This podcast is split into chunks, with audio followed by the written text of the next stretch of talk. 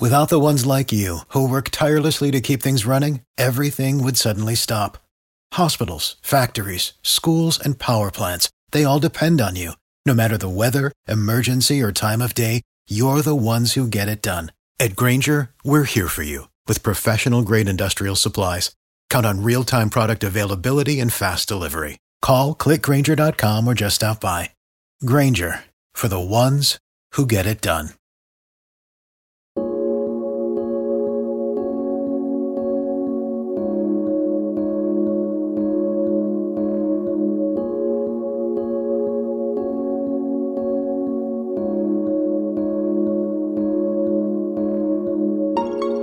Welcome back to Pickaxe and Roll, brought to you by DraftKings Sportsbook, America's top rated sportsbook app. I'm your host, Ryan Blackburn at NBA Blackburn on Twitter. It is Tuesday morning, uh, Monday night, of course, but it's about 12.15. Uh, recording this on the evening that's the Denver Nuggets outlasted the Golden State Warriors final score 131 124. Uh, this was an offensive showdown from both of these teams. Very little defense was played.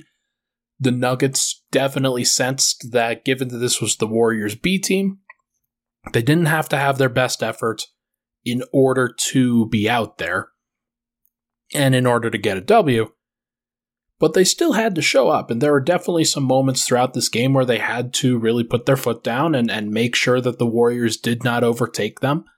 Because the Warriors were shooting like crazy they were doing some crazy things. Uh, Jordan Poole has 32 points on 11 of 19 from the field, 8 of 12 from 3. Moses Moody, rookie this year, drafted 14th overall, 30 points, 10 of 23 from the field, 5 of 12 from 3. Uh, both of those guys, Steph Curry, Klay Thompson, that's that's the comparisons that you're going to draw at this point. And the only thing that held the Warriors back tonight was they didn't have their version of Draymond Green. No big man really uh, put together the high assist night. Uh, Bjelica had five assists, but he wasn't necessarily the impactful defensive player that they needed, of course. And that really stands out when you look at Nikola Jokic's stat line, of course, where he goes for 32 points, 12 of 17 from the field, 15 rebounds, 13 assists, 3 turnovers, was a plus 14 he did miss six. I, th- I thought it was seven free throws. I, I must be looking at a different box score here. I thought it was seven free throws, but either way, uh, not not his best night from the free throw line. But that is what it is because once again, we are privy to one of the best performances of the season for Nikola Jokic to follow up what he did last night and bring your A game against a, albeit injured Golden State Warriors team. Don't get me wrong. I'm not going to sit here and make like make like this was the 96 Bulls or anything like that from a defensive perspective. I do think that's what Jokic is able to do from an athletic standpoint, from an endurance standpoint, and just from a consistently dominant standpoint is just so important for this Nuggets team to center themselves around, to always know that their big fella, Nikola Jokic, is going to deliver on a nightly basis. If he didn't have as great of a game tonight, then the Nuggets might have lost. They absolutely might have lost. They've lost these situations before. Maybe not to this uh, stronger version of the Golden State Warriors, but a couple years ago, the Golden State Warriors came into Denver with Juan Toscano Anderson and Damion Lee and uh, various other players that they had on their roster, including Marquese Chriss and Andrew Wiggins and Eric Paschall. And they beat Denver, despite the fact that they're in the midst of what was a really, really bad season. So the fact that the Nuggets were able to withstand that on the second night of a back to back, it really does show the growth of this team that over the course of this last 20 plus game, I mean, last 21 games, they're 16 and 5. And it showcases a lot of growth. And I'm really, really impressed with the way that they've centered themselves around Jokic, that when he has a good game, they continue to feed off of that. There are extended amounts of cuts. There are the good floor spacing options. Everybody's trying to find Jokic in the middle of the zone. Everybody's looking for him on the post ups. People are undoubtedly buying into the greatness of Nikola Jokic in the Nuggets locker room. And there's nobody that's kind of going free willy on them. There's there's nobody that's kind of going away and doing their own thing. And sometimes you can look at players like Jamal Murray at times and players like Michael Porter especially as kind of diverting from and that's the word I was looking for, as players that divert away from what the offense is supposed to be doing. I didn't think for a single second tonight that the Nuggets were diverting away from Jokic style offense. And they put up a 128 129 offensive rating. They scored 131 on the Warriors. And I know the Warriors, like we said, they were injured. But the Nuggets made sure to take it to them anyway. They didn't even shoot that well. The Nuggets didn't. Like 10 of 32 is not the best three point percentage that they've ever had. But they got to the line. They passed the ball really well. They made things work. And that all has to do with Jokic at the end of the day. There are other players that contributed to it, don't get me wrong. But the Nuggets, very reliant on their starters, and for good reason. Very reliant on Jokic, obviously for good reason. Other starters tonight, I thought everybody had their own uh, positives. I think Jeff Green was very opportunistic tonight. That's the way that I would describe him. He and but but the one thing that he even more than just opportunistic was just willful was the chase down block that he had late in the game where the Nuggets are kind of letting things get a little bit closer. It's not out of the question that the Warriors if they make a couple threes, if they get a stop here or there, that they could actually escape Ball Arena with the win. So Jeff Green hustling back on defense and having a chase down block in the manner that he did on I don't remember who it was. Was it Chiozza? Was it Jordan Poole? Was it Damion Lee? I don't know. Uh, but being able to catch up to that, making that highlight play, saving two points, it's such a big deal. It, it really is just one of those things that is going to get lost to the ether at various points, but Jeff Green has been highlighted as a player that can sometimes look like he's loafing a little bit, that can sometimes look like he's conserving energy. He sold out for it in the fourth quarter. I think there's no doubt in my mind that he sold out for it. And his ability, his willingness at this stage of his career to be doing things like that is very, very valuable. So that's a really good example. Uh, in addition, his connection with Jokic and some of the other folks as well. He just continues to find ways that, despite the fact that the three pointer hasn't dropped this year, he's now down to, I think, like 30% or something from three point range. He's still managing to be a positive scorer. And it's very rare for players to have that. But the reason he is is he's so opportunistic with his opportun- his opportunities, uh, with his chances when he's riffing off of what Jokic does and finding the gaps in the zone, finding the opportunities to slice to the rim to cut. He had a nice baseline turnaround fadeaway from the post uh, when Denver kind of needed somebody to settle things down earlier in the game. He continues to play really well. And it's nice to have other guys that on a night where, let's say, Aaron Gordon uh, only scored eight points tonight Jeff Green's got him. He got 18. You're only expecting about 24 to 28 from those guys anyway, so getting 26 points from the two of them, that's perfectly fine, especially when Jokic puts up 32. And then you get 15 from Austin Rivers and 18 from Monte Morris. That is a great night for the starting unit. And nobody's going to be asking for much more than that. So, really good stuff from Jeff Green. 32 minutes on a back to back. That's great stuff not necessarily great for the long term prospects, but we'll we'll talk about that. Uh, Austin Rivers, I mentioned it earlier. 15 points on 6 of 12 from the field, 2 of 6 from 3, had an and one opportunity, 4 assists, 3 steals, including a pick 6 steal late in the game on Jordan Poole.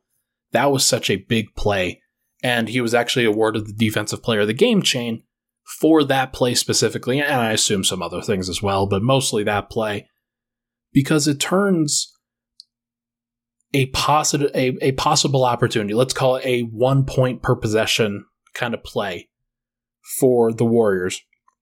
It turns that kind of opportunity into two points the other way automatically. It's a three point swing. And going from what was a three point game to now a five point game as opposed to potentially have your lead be cut into is just so big down the stretch gary harris was so big on the pick six kind of steals where you poke the ball free and you do so in such a way that nobody is in between you and the basket once you collect the ball and being able to lay that up and, and Austin Rivers actually dunked it. Uh, being able to get those and put some easy points on the board is just such a big deal. So Austin Rivers steps up. Last night he was clearly not feeling 100%, though he was busting his ass in first half, second half, and OT. Tonight he plays 35 minutes, fits right into what the starters are doing, just continues to play really well. And I'm just really happy to see that he is finding that role for himself. That whenever there is a starter that is sitting out, he is generally the go to guy. At whether it's a 2, 3, or 4. Because of Denver's lineup, he is generally the guy that Denver goes to, and he fits well into almost every configuration. So, hats off to him. He had some good moments on Jordan Poole and Moses Moody as well. He is a very valuable piece. Um, Monte Morris, an invisible 18 points, 7 assists, 5 rebounds with 0 turnovers. And I say invisible in the best way possible because to me, I can't remember a single basket that Monte Morris had. And yet, it just feels like it's so part of the machine that it's built into what the Nuggets do that I don't necessarily like have to see any of them to know that Monte had a great game. He led the team in plus minus tonight in his 32 minutes. 18 points on 6 of 11, 2 of 6 from 3, 4 of 4 from the line, 5 defensive rebounds, 7 assists, 1 steal, 0 turnovers. What a fantastic player to have where I'm talking about him fourth and he probably had the like maybe not the fourth highest impact but close to it.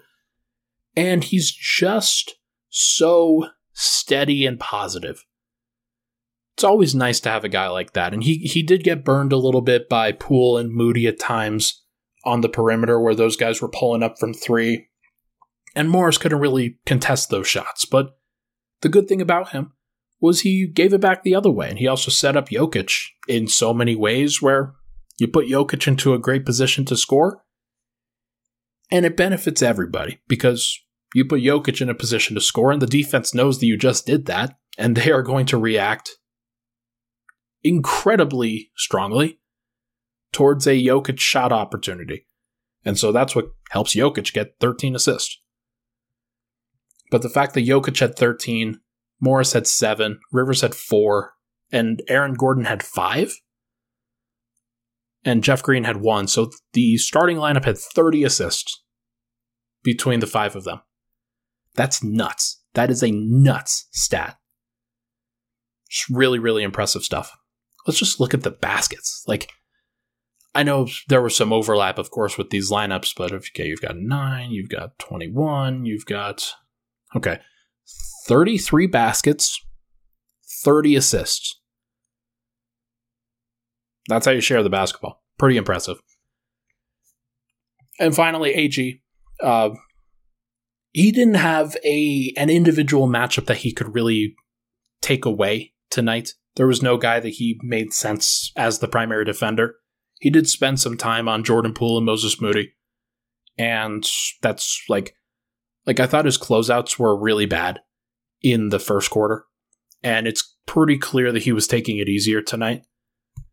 Uh, only took four shots, had five assists, had zero rebounds, which is very uh, abnormal for him. Uh, eight points, five assists, zero rebounds, uh, zero steals, one block. It is what it is. Like these are games where you're glad that you got the win, and it's fine that he didn't have a big rebounding night because you had other guys that were able to step up there. Uh, but Denver did have the the rebounding battle was 41 to 41. So if Denver had lost the rebounding battle and then lost the game, I would make a bigger deal out of this than uh, I am now. But to be on the court for 28 minutes at 6'8 and grab zero rebounds, it is not great. But they won. So let's let's not get tied up with the details here. It's just it's not worth it because the vibes are good. Let's not let's not kill the vibes, Ryan. Let's take a break. When we come back, we are going to talk about the bench, including a career high for two-way two-way player Davon Reed. But first, this podcast, as you know, it's brought to you by DraftKings Sportsbook, America's top-rated sportsbook app.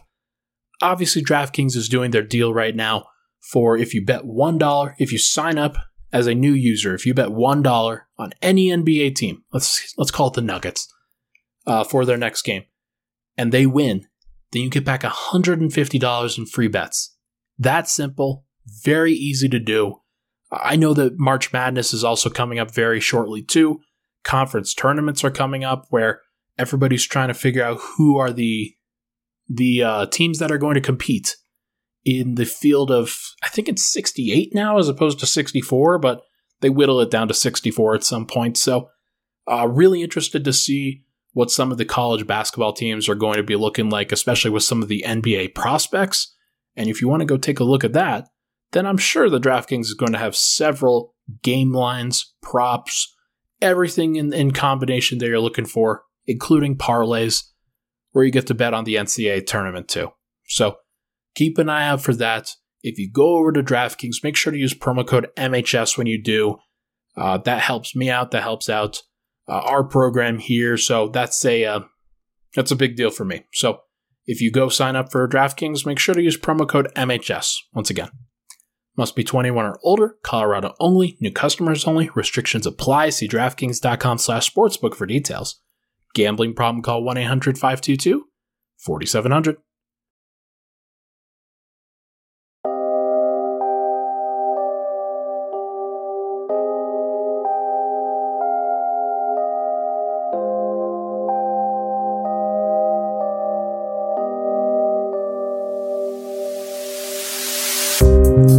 back. Pickaxe and Roll, Ryan Blackburn here, and thank you so much for tuning in on this Tuesday. If you're listening on Tuesday, thank you so much, of course, for being a part of this. I uh, I love when everybody gets involved. I love when I hear the shout outs. Uh, those are always awesome. Help you get through some of the the busy times where we are we're in the midst of a four and five, and I'm exhausted. Like it's bordering on one o'clock in the morning again, and it's it's one of those things where you sign up for this. You definitely sign up for this. You know what the what the schedule is going to be like, and and yet uh, it's just exceedingly long, and it's just like with all the uh, stipulations and the precautions due to COVID and everything like that. Everything is is just exceptionally long. So it is what it is. I've, I've been very thankful for this, and I'm thankful to everybody that uh, always offers the positive support. So thank you so much if you do. All right, let's get into the bench lineup and let's get into one of the best stories of the night for sure. Uh, Denver obviously didn't have Will Barton tonight. Will Barton sat out. Uh, pretty sure he was the only guy that sat out, if I'm not mistaken, behind uh, other than uh, Murray Porter Vlatko. But in his place was Austin Rivers in the starting lineup, and in Austin Rivers' place off the bench was Davon Reed. I kind of expected this because Michael Malone likes to do the thing where if you don't, if like if you have a guy that makes sense positionally, Bones has been playing pretty well as the point guard, Bryn has been playing pretty well as the shooting guard. Austin Rivers is kind of the complementary guy there. Denver could have gone with Zeke Nnaji as kind of a bigger three, but rather than do that, Davon Reed makes some sense. He hasn't been on the court in a while. Uh, definitely deserves some of those reps for sure. And lo and behold, didn't have his like didn't have as strong of a game last time. Uh, he was when he was out here, but uh, tonight was just fantastic in his 20 minutes. 17 points, 6 of 8 from the field, 5 of 7 from 3, three rebounds, one assist, one block. Uh, was a minus three, but the entire bench was a minus. The entire starting unit was a plus, so I'm not going to hold him to that. But Denver had three guys all game that made multiple threes. You had Monte Morris, who went 2 of 6. You had Austin Rivers, who went 2 of 6. And you had Davon Reed, who went 5 of 7. He made half of Denver's three pointers tonight. And having somebody like that who can step up in those situations, make outside shots, make things easier for the rest of the team, is just such a big deal. Like DeMarcus Cousins doesn't have the lanes to the basket that he usually does if Davon Reed doesn't hit the outside shots. Bryn Forbes, he didn't necessarily benefit from the outside shots tonight. He went 0 of 2 in his time, but Davon Reed had the ability to step up in his place, made some great plays. The one shot that he didn't take as a three was a cut where he was leveraging his three pointer and then used it to get to the rim for a dunk off of a cut off of a nice feed from um, from DeMarcus Cousins. That was great. That's what you want to see from a player like Davon who can read the court, understand what's going on, and then benefit by being a high IQ basketball player and somebody who's a high flyer too. In addition, the one assist that he had was on a connection to Nikola Jokic, where he ran a DHO off of kind of a design play where he was just the guy who was in that position to run that play. And he ran it. And it was pretty seamless. Nikola Jokic called him right up, got him into the DHO. Davon Reed came off the screen, got downhill, and then fed Nikola Jokic a perfect uh, little feed for a 12 footer. And it was open. It was, a, it was an open 12 footer for Jokic, which he very rarely gets. So it's kind of nice to have a player who could get downhill a little bit and then set up Jokic for something easy when he was coming out of the break. Uh, he came onto the court immediately, hit that shot. Davon Reed just makes sense he makes so much sense with the bench. He makes so much so much sense with this team, where he's such a like in general he's a lower usage player, somebody who's going to take on tough defensive assignments, but also somebody who can do a little bit more and scale up his game every now and then. Sometimes it's the shooting, like tonight. Sometimes it's the rebounding, when especially when he's playing power forward, he definitely takes on more of a, a burden at that point. Sometimes it's the passing and he had an assist tonight. He's had games where he's had multiple, so it's not like he can't do it. And sometimes it's a defense. Not necessarily tonight. Uh, they had uh, Jonathan Kuminga and uh, Nemanja Bjelica as the primary assignments for, and not even Bjelica, but Jonathan Kuminga was more of a physical, uh, get to the rim athlete and he like Jonathan Kuminga was fantastic tonight too. Like it was really interesting to see Jordan Poole, Moses Moody, and Jonathan Kuminga, all guys who are just very young and recent draft picks for the Warriors, be very successful, and, and they just have such a great foundation for what they're building now and going forward. I got distracted. Um, Davon Reed, look, I think that Davon Reed's going to be around the Nuggets for a long time. I think that he's one of those guys that is going to stick with the team because he's very PJ Dozier ish. Uh, Katy Winge uh, said this to me in the in the post game media section, and, and I, I thought it was very accurate. He's kind of the next evolution of PJ Dozier, where Denver had their version of of Craig in PJ Dozier.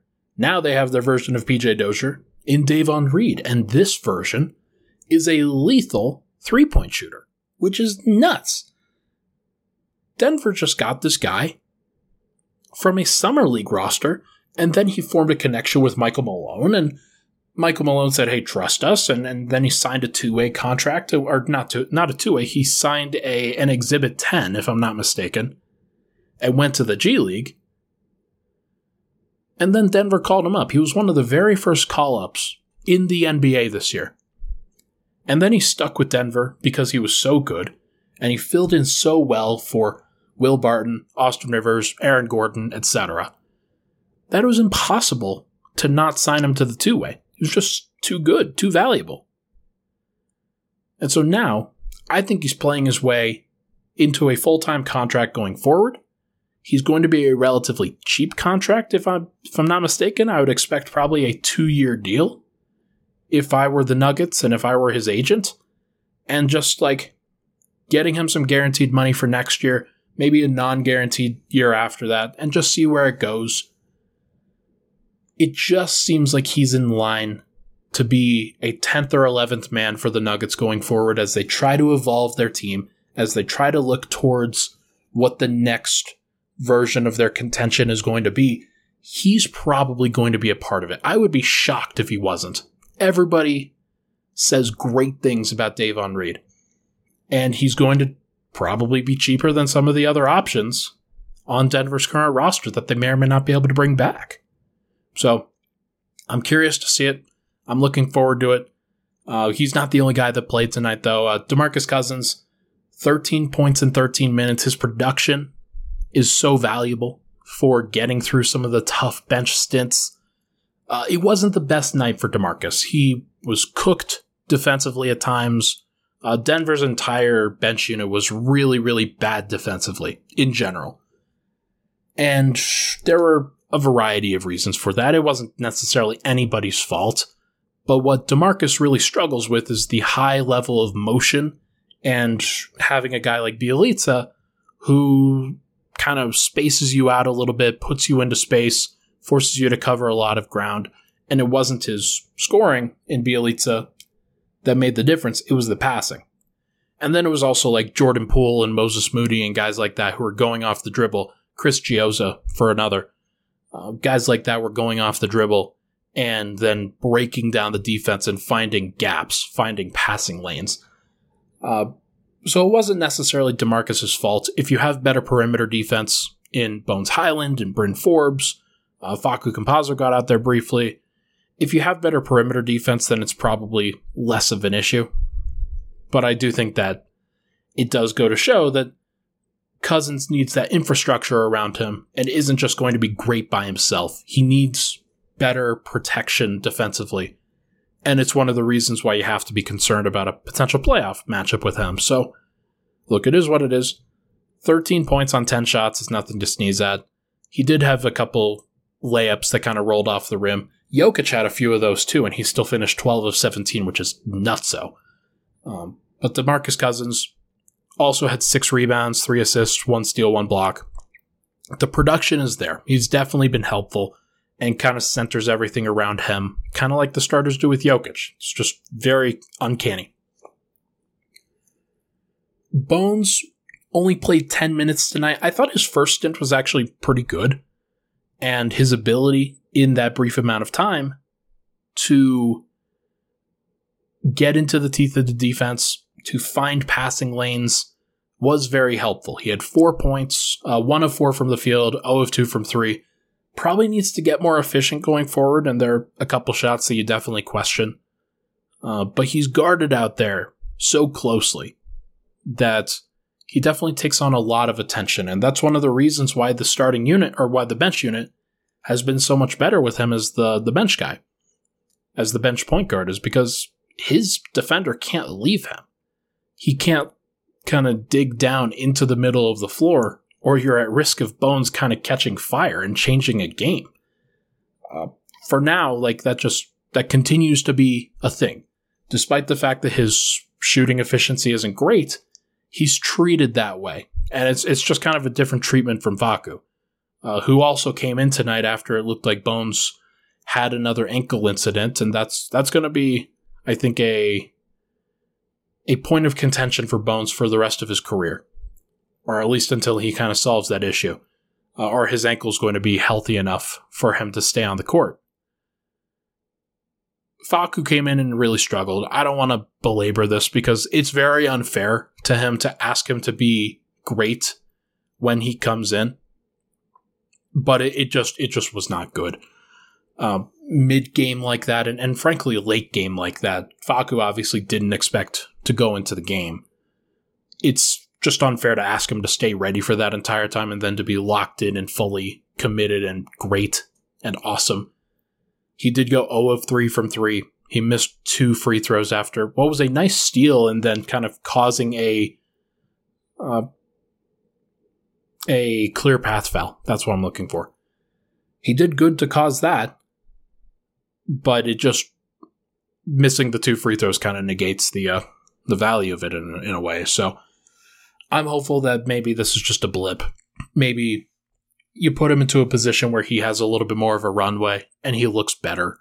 Uh, we'll just have to see though. Like maybe he gets more playing time against Sacramento. It wouldn't surprise me if they decided to just sit Bones and tell him, "Hey, if you've got a hurt ankle, it is what it is." Um, JaMychal Green also looked like he hurt his ankle or his knee or something like that. He was hobbling kind of at the very beginning of the fourth quarter. And that's not a great sign. That's like JaMychal's been so good for the team for so long that it, it would be really bad for him to kind of have a setback here. What I will say is that Zeke Nnaji kind of came back and he got healthy, or at least he, he's mostly healthy from what I from what I understand. Uh, but he's back and he's available and he's ready to go. And it's unfortunate that his spot kind of got lost because Denver's bench lineup has been so good. So I wonder if there's an opportunity for Zeke to also play in Sacramento on Wednesday. Maybe you sit down JaMychal, maybe you sit down uh, Bones, and you just go with a, a lineup of like Facu, Bryn, Davon Reed, Zeke Nnaji, Demarcus Cousins. And you hope that that goes well. You hope that you're in a position where you can make that work. And maybe they can. Maybe maybe they're fine. And because Sacramento's not a good team. They've been sliding. They are they are not a good basketball team right now. And so maybe if the bench can make that work, that would be fantastic. Uh, but it does kind of suck to see a couple guys go down with some injuries here, on top of the injury to Barton last game. You hope that Denver can get and stay healthy by the time the playoffs roll around, but that, that might just be a dream at this point. Uh, and then finally, Bryn Forbes. Uh, I did mention this briefly, but 0 of 2 from the field, 0 of 2 from 3, 2 of 2 from the line. Not a great defensive night from him. Uh, kind of an invisible night. It's not always going to be a lot of shot attempts from him. Like, I, I do genuinely think that so much of being a shooter is just by being out there and having the gravity, having the the magnetic pull that you have of the opposing defense. That when you're coming around a screen, like Denver ran a couple of plays where he's coming around a screen and the mere threat of him is forcing defenses to overreact to kind of anticipate the pass, anticipate the cut, anticipate the curl, anticipate the flare out. And when you have a player like that that you always have to be attached to, it opens up opportunities for everybody else. Obviously, the bench didn't benefit from that as well tonight. We'll see if they can get back to better play against Sacramento. I will say, this is now two games, maybe three games in a row where the bench has not been as strong of late. And so I don't want to say that that's a sign of things to come. It might just be things evening out that from where Denver was with the immensely positive bench lineup that they had in the few prior games, maybe it's just a good bench. And maybe all a good bench has to be is just a net neutral. And over the course of time, I have to imagine that this is going to zero out to about a net neutral with what Cousins has been able to provide, what Bryn Forbes is able to provide, what Bones is doing, having guys like Davon Reed come in every now and then. That's kind of what you're expecting, and that's probably fine. And if that's the case, then more power to Let's take a break. When we come back, we are going to talk about where the Nuggets currently stand because they are rolling now. We'll be right back.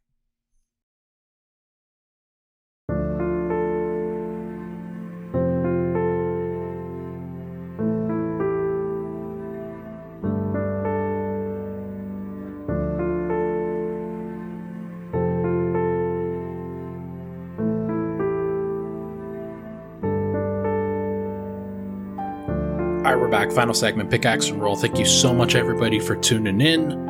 Uh, let's get into the last segment here, where the Nuggets are clearly rolling. This is uh, this is the segment where I now get to talk about what's happened for the last quarter of the season, and sort of remind everybody, almost like I, I almost have to do it with myself too. That man, the Nuggets are good, and and they like sometimes you can get caught in the minutia sometimes you get caught up in the the very small details and a loss like the OKC loss can really stand out like a sore thumb. And you just think of that when you think of the team. When you just take a step back and really realize that over the last 21 games, which is about 25% of the season, a quarter of the year, a sizable chunk, the Nuggets are 16 and 5. They have the third best record in the NBA in that span, and the best record is 16 and 3. So it's not like they're that far off. Their net rating is plus 7.5, second in the NBA. Their offensive rating is 117.7, uh, fourth in the NBA. Here's the kicker their defensive rating is 110.1, which in and of itself is not a great defensive rating, but it ranks fourth because offense is up around the NBA right now. So Denver has a top five offense, a top five defense. They're 16 and 5 in their last 21. They've won just a freaking ton of games over the course of the last however many weeks. They're 9 and 1 in their last 10. And you start to really think about it. Think, man, the Nuggets know who they are now. I think they have their identity. I think they are now in a, officially in a position where you can say they have their identity. They are a passing and cutting team. They have a strong starting unit captained by a center. They have a strong bench unit now, captained by a center.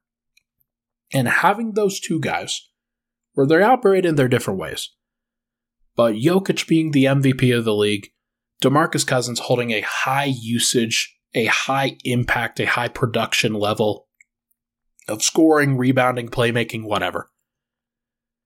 Both of those guys kind of being the focal points of what the Nuggets do allows them to kind of mix and match between the two units at times, where it's not just the starters and the bench now. Sometimes Austin Rivers is closing. Sometimes Bones Hyland is getting some overlap. Sometimes JaMychal Green is playing in place of Jeff Green. Sometimes it's Davon Reed, like it was tonight. When you're healthy, when the Nuggets are healthy, uh, perhaps Will Barton spends some time with the second unit at various points.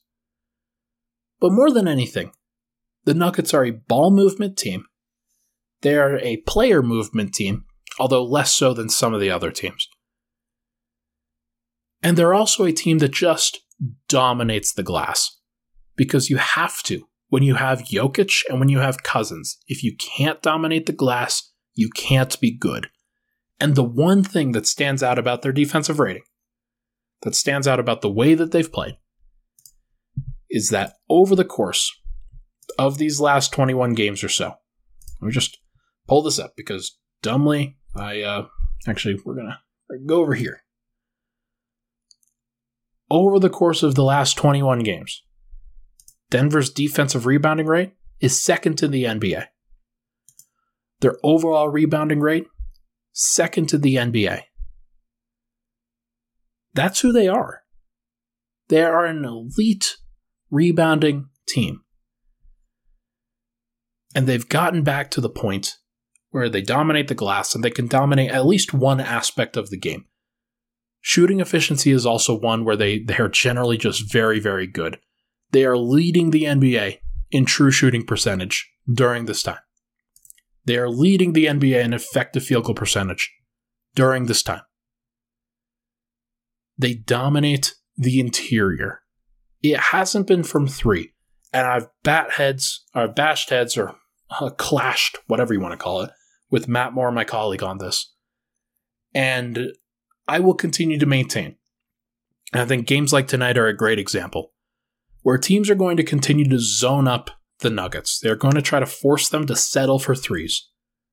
But the Nuggets are so good when they want to be about cutting, rebounding, and finishing around the rim that sometimes it just doesn't matter. Sometimes you have a guy like Jokic tonight who was just in his flippin' bag with floaters. He was hitting some contested ones, he was hitting some open ones where there was a player right right in front of him, but he just had a wide open lane to the basket for a floater. And he just pops those shots up, despite the fact that the defense is waiting for him and hoping that he crashes in. And they aren't prepared for that. I think the Nuggets have found who they are. It's centered around two bigs. You have interchangeable guards, interchangeable wings, inter- interchangeable forwards around your two bigs. And you can go big and you can go small. And you can go perimeter oriented and you can go bash them inside, forward oriented, big man oriented, and just try to punish teams. The Nuggets are now versatile enough that they can do both. And despite the fact that they have played some easier teams during the stretch, there's no way around it. Their schedule has lightened up, and it's one of the reasons why they have the third best record in the NBA in this stretch. It's not because they're playing the Phoenix Suns every night. It's because they get to play Sacramento several times. It's because they get to play Oklahoma City. Oh, that's right. No, they lost to Oklahoma City. Say Levy. Um, they have taken advantage of the schedule. And that's what good teams do. They play who's in front of them and they win the games they're supposed to. And that is why the Nuggets have a magic number of 15 to be a top six playoff team. They're putting themselves into a healthy position 39 and 26. They are now at a 60% win percentage. They are on track to finish with at least 48 wins, which is nuts. Because if they over over the next they have 17 games left, if they go 10 and 7 over the course of the next 17, then they'll go 49 and 33, which is a perfectly reasonable record, especially without without uh, Murray and Porter. Now the schedule's going to get a little tougher. You've got this Pacific to Mountain back to back against a bad Sacramento team, and then hopefully a better Warriors team. I want to see what the Nuggets do against the Warriors. Draymond Green's coming back on the 14th. He is not coming back in time for the Nuggets to play the Warriors, but it is what it is. They'll probably still face Steph, Klay, obviously Jordan Poole. Maybe they'll throw Moses Moody out there again and see if he can drill seven threes or however many he had. But after that, they play the Toronto team at home that gave them a lot of trouble on that second night of a back to back. But Denver should still have a good advantage in that one. Kind of like tonight, where there was nobody really to guard Jokic. If Jokic is up for it, he can absolutely dominate that game too. But then the real kicker comes in, where you get that three game road trip that begins with the game of the year next week in Philly.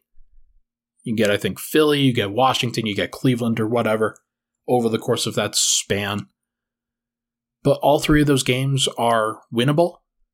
All three of those games are tough. If you go 0 and 3 during that stretch, that would be bad. If you go at least 1 and 2, that's palatable as long as you take care of some of these other teams. But going 2 and 1 on that stretch would be very big. Just kind of an unexpected thing based off of the caliber of teams that you're facing. But after that begins a four game homestand where you have every other game you're playing starting on March 20th against the Boston the Boston Celtics. Good lord. Then you play on the 22nd against the Clippers, the 24th against the Suns, the 26th against the Thunder. Those are all tough games. You're not taking Thunder games lightly anymore. That's for sure. But there is a significant chance that during that period, Michael Porter Jr. will be back with the team and playing. I do believe that. A significant chance that he will be ready to suit up and play maybe some bench minutes during that time, which would be awesome. It would be so great to have some reinforcements like that. You also have an outside chance that Murray returns. Uh, we don't know what his progress is. He's definitely been working in silence on the practice gym or in the, the practice court as opposed to on the main court for when teams are playing. But we don't know what his progress looks like. The Nuggets have kind of gone dark on the MPJ and Jamal front over the course of these last few days. We don't really know. Nobody really knows. I think everybody has their own guess, everybody has their own expectation. The truth is, we don't really know. We can only assume based off of what we've seen. But Michael Porter Jr. had a workout tonight. He shot the ball really well, obviously. didn't necessarily do any contact, but he's not doing contact before games anyway, so take that with a grain of salt.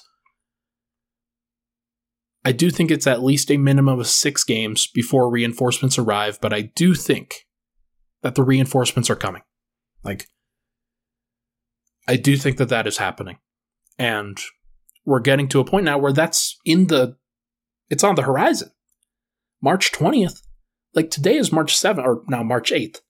That's 12 days away. That's within two weeks. That's insanity. But now you can see that. You can hopefully appreciate that as we get a little bit closer here. But even without the reinforcements, Nikola Jokic and company, they've made it work. I wrote about this last night, yesterday. That people are starting to really take notice of what Jokic has done, of what the Nuggets have done, of what he's been able to do, and, and in moments like he had on Sunday night, and then uh, obviously tonight, where you can just put together some of these absurd stat lines and carry the Nuggets in various ways where makes life easier for everybody else. They can get their own points, their own rebounds, their own assists by interacting with Jokic in different ways and taking advantage of the attention that he receives all the time and still manages to score extremely efficiently. People are taking notice. There's been a lot of talk on the timeline. There's been a lot of talk. NBA Today had a, a nice segment on Monday talking about Jokic being potentially MVP. And that like there there's a lot of people that don't necessarily want to commit one way or the other right now because Embiid is playing so well. He had another 40 point double double tonight. And Jokic has a 30 point triple double. Like these guys are going back and forth. And it could be anybody. It could be Giannis too. Who wins? Because he's been fantastic too. Like let's let's be honest. But there was a lot of positive commentary on Nikola Jokic and what he's been able to do with this Nuggets team. People are really starting to take notice as you see, man, 39 and 26 for Nikola Jokic and the Nuggets, and the Chicago Bulls, who lost tonight to the Philadelphia 76ers, are in fourth place, and they are 39 and 26. The Philadelphia 76ers, who are in second place in the Eastern Conference, are 40 and 24 the Nuggets are 39 and 26. There are a lot of good teams in the NBA. Tearing them out, they're basically in the same tier. I think Miami has separated themselves as like a, a regular season team above the rest of the Eastern Conference right now. And then you've got a healthy Phoenix, a healthy Memphis, a healthy Golden State as the top of the Western Conference. And maybe you could you can lump Miami into that top tier. Everybody else is in the same tier. Acting like the, the Sixers are this much better team is dumb. Acting like the Nuggets are this much better team when they're healthy is dumb. We don't know. You can only use what you have. You can only take what you take the information that you've got. And the, the information that we do have is that the Nuggets are a good team. They're not a great team.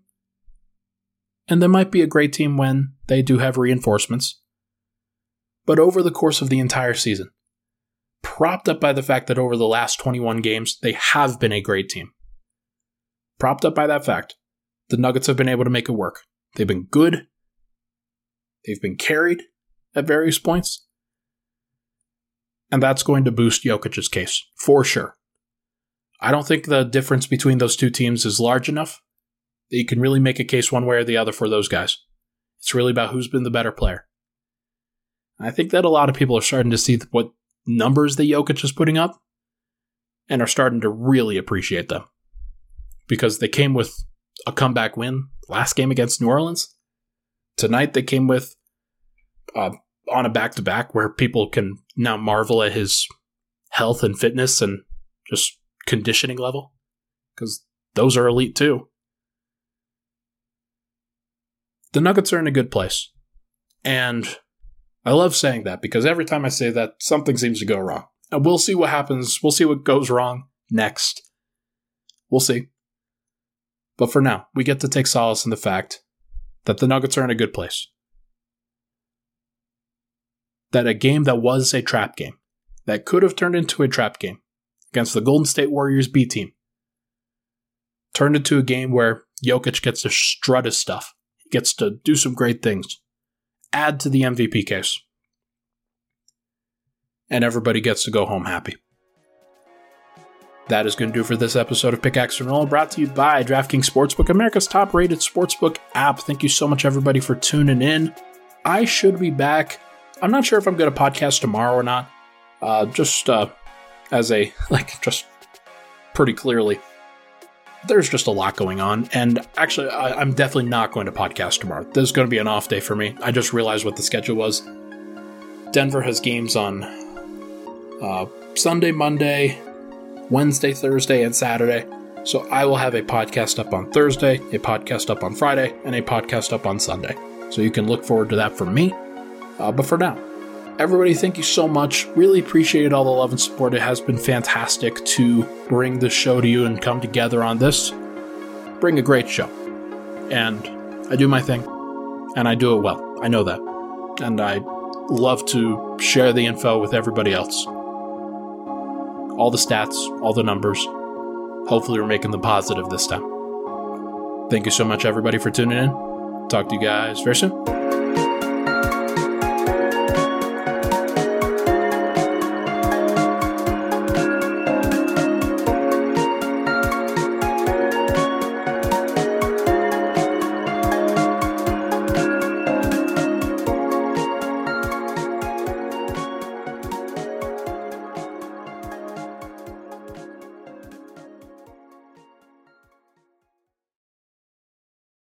Without the ones like you, who work tirelessly to keep things running, everything would suddenly stop. Hospitals, factories, schools, and power plants, they all depend on you. No matter the weather, emergency, or time of day, you're the ones who get it done. At Grainger, we're here for you with professional grade industrial supplies. Count on real time product availability and fast delivery. Call clickgrainger.com or just stop by. Grainger for the ones who get it done.